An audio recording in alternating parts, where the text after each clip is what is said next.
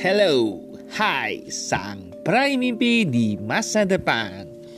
Kembali bersama saya lagi Elios Theophilus dalam podcast saya yang bernama What's on My Mind by E.T.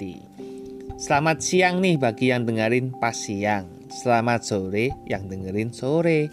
Selamat malam yang dengerin malam Selamat subuh bagi yang dengarinya pas subuh. Tidak jauh beda dari materi episode sebelumnya yaitu pemasaran. Akan tetap saya lanjutkan pada episode kali ini. Lantas, bagaimana nih?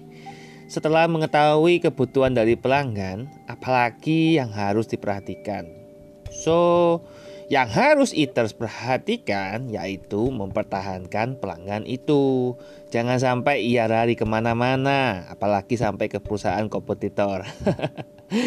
Jadi eaters harus membuat semacam call center khusus dari bisnis eaters agar pelanggan bisa menyuarakan feedbacknya kepada eaters.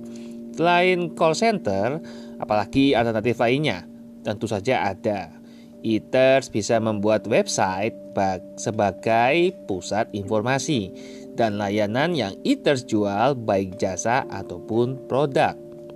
Atau juga bisa menggunakan email marketing bagi Eaters yang sudah paham dan masih banyak lagi deh, masih banyak lagi deh opsi lain yang bisa Eaters pakai.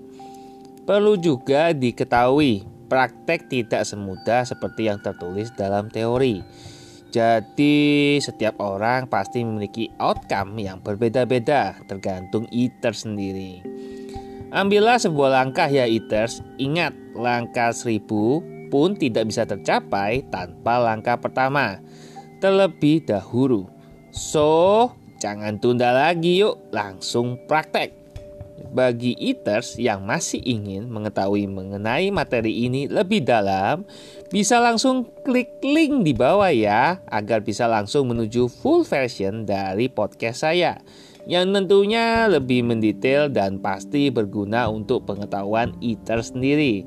Thank you. See ya on my full version podcast. God bless you.